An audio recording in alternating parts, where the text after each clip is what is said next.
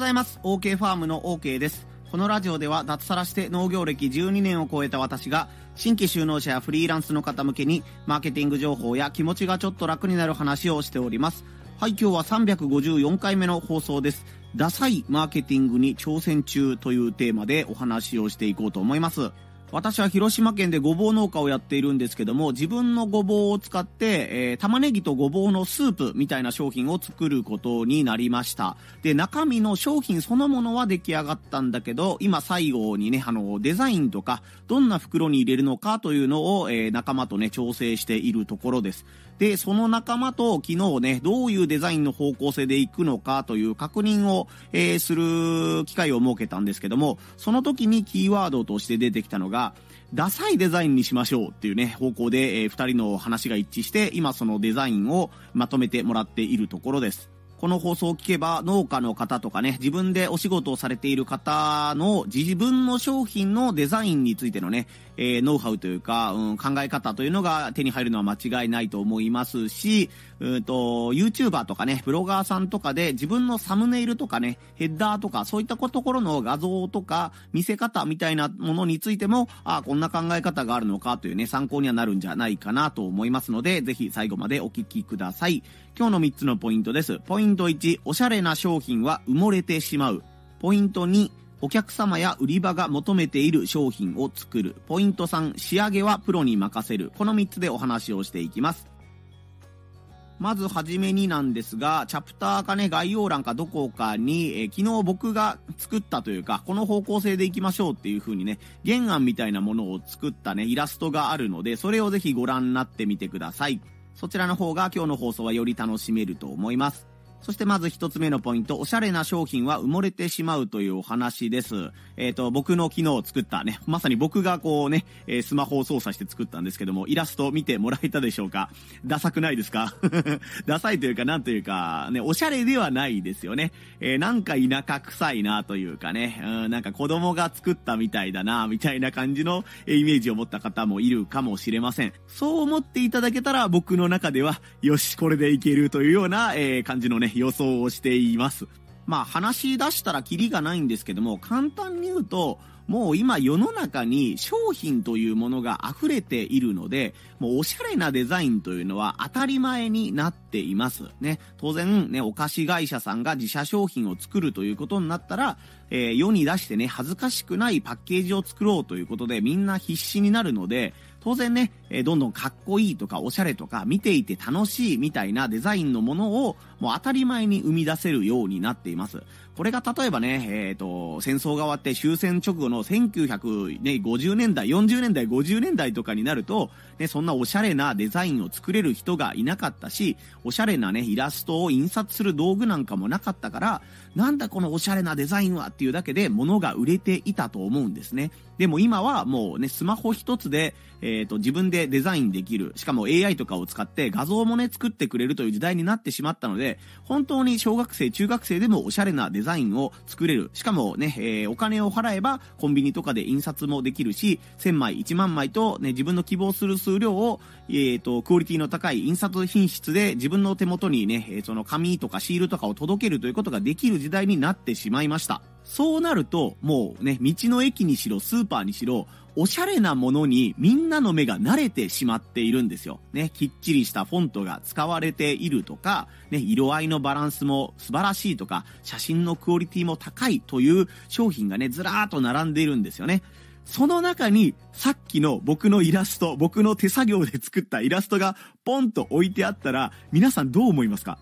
なんだこのダサいイラストはという風に逆に目につきませんか？こうなったら僕の作戦勝ちです。商品を必死になって販売するがあまり、ね、他の人よりおしゃれなデザインをつけないといけないとか、綺麗な写真を貼らないといけないとかね、そういうことを考えていると、いつの間にかね、他の人と同じものを作ってるだけじゃんっていう感じになって埋もれてしまうんですよね。結局誰の記憶にも残らないね、えっ、ー、と、パッケージになってしまうかなと思いますので、僕は今回、あえて、えー、ね、自分があえておしゃれにすることによって物が売れるんならいいんですけども、おしゃれにしないことによってね、コストもかからないし、時間もかからないし、かつね、なんだこれっていう風に覚えてもらえたら、ね、あの、それは勝ちじゃないかなという風に思ってますので、今回ね、ダサいね、イラスト、まあ、おしゃれじゃないイラストというものに挑戦していますというのが一つ目のお話でした。二つ目のポイントが、お客様や売り場が求めている商品を作るというお話です。まあ、これが極端な話、おしゃれじゃないとダメってい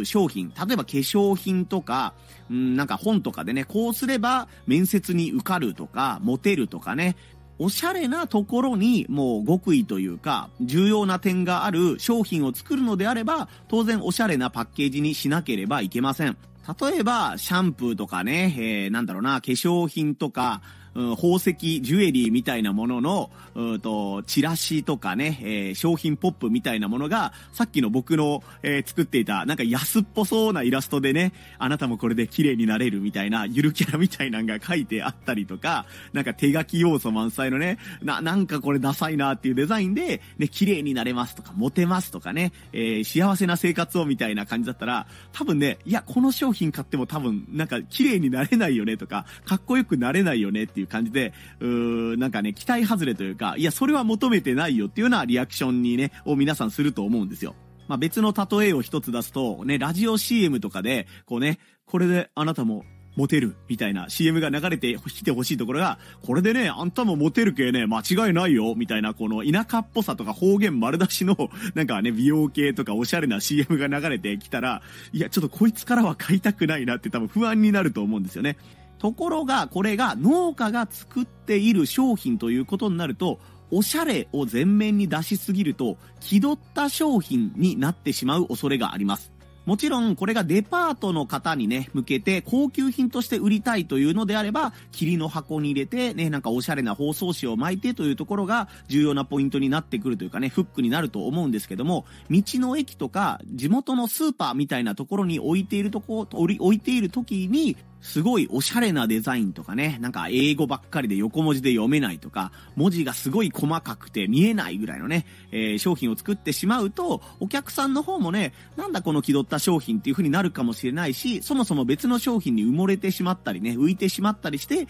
えー、なんかね、あここで買う商品じゃないなと。デパートに行ったら買いたいんだけど、スーパーとか道の駅で買うのはこういう商品じゃないよねっていう感じでスルーされてしまうリスクが上がると思います。この点に関してはね、昨日お話し相手になってくださったお菓子プロデューサーのね、宮本さんという方も、うん、おしゃれすぎたらダメです。道の駅ではこけますというふうに断言されておられました。まあ、お客様が道の駅に来て買いたい商品っていうのはどんな商品なのかということになると、そこの地元感みたいなものとか、えー、親戚とかね、えー、近所のね、えー、友達とかに、ここに行ってきたんだよとか、広島県の東広島市の道の駅に行ってきたんだよ。そこに置いてあったお土産がこれなんだよっていうね、えっ、と、ローカル感みたいなものを求めてる方がね、結構多いと思うんですよ。そこに向けて、なんかね、全国のね、デパートに向けてとか、東京のすごい高級店に向けてみたいな商品を置いても、うん、なんかこれはね、あの、都会に行った時のお土産としては買いたいけど、うん、道の駅に、えドライブに行った時のお土産ではないよねっていう感じでスルーされてしまう可能性が上がるというようなイメージです。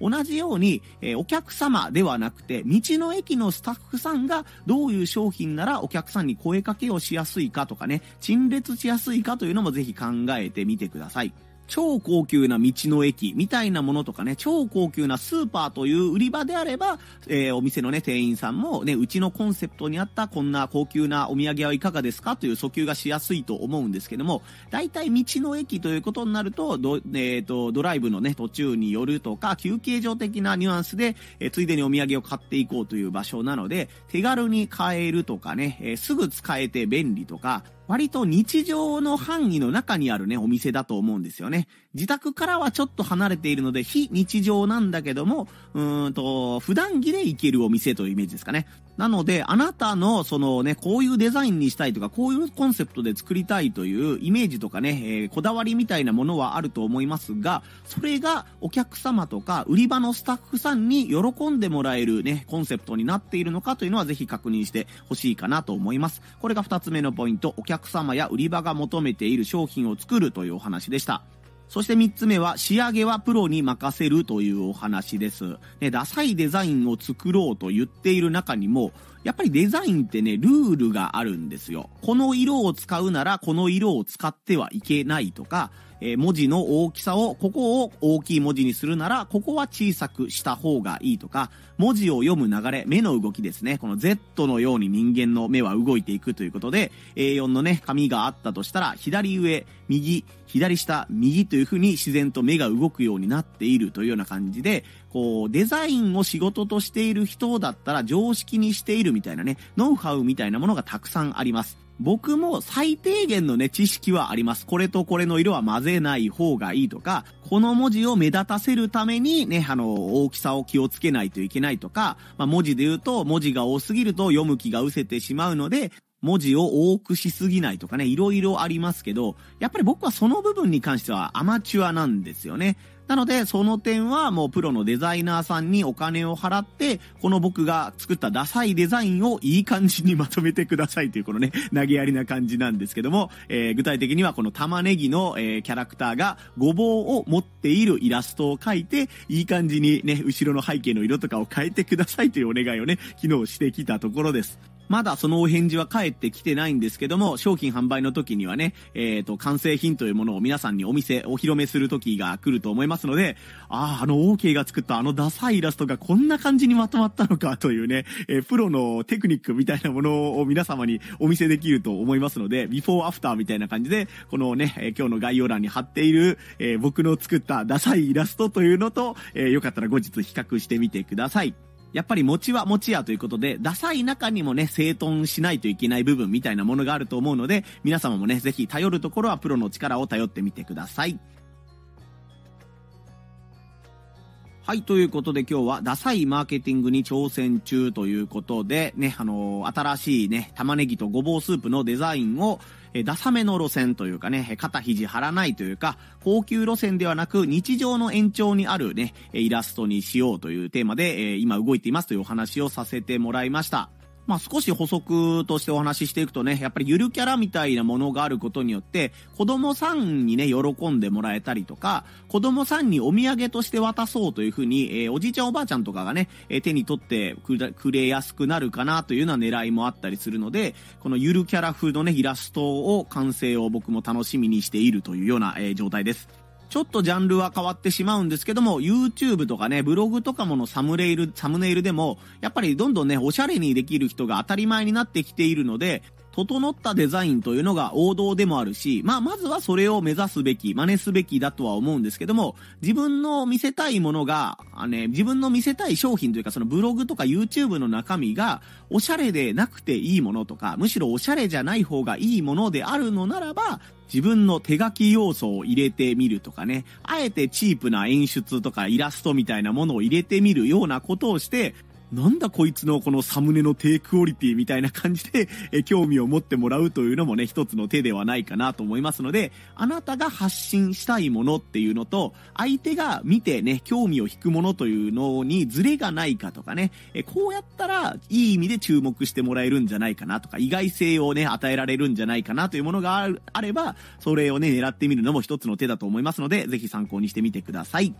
はい、こんな感じで農家の方やフリーランスの方向けにマーケティング情報や気持ちがちょっと楽になる話というテーマで1日1つお話をしています。僕の音声配信のフォローがまだの方はぜひフォロー等で応援をよろしくお願いいたします。最後に宣伝とね、協力のお願いなんですけども、僕が作ったね、さっきのダサいイラストで良ければ、えっ、ー、と、このお菓子じゃなかった、えっ、ー、と、スープの商品販売がもうスタートできる状況になったんですよね。本ちゃんのプロのデザイナーさんに、えー、作ってもらうものは、えもう少し後ね、えシール印刷とか時間がかかるので、もう少し1週間2週間後だと思うんですけども、実はもうね、あの中身は完成しているので、あの緩いイラストで良ければね、商品販売がもうスタートできるという状況になりました。中身が同じだったら別にね、外のシールがね、あの、OK が作ったね、プロトタイプでもいいよっていう方がいたら、えー、ぜひね、えっ、ー、と、先行販売みたいな感じで販売したいなというふうに思ってますので、明日か明後日ぐらいには、えー、ショッピングページみたいなものもね、準備して、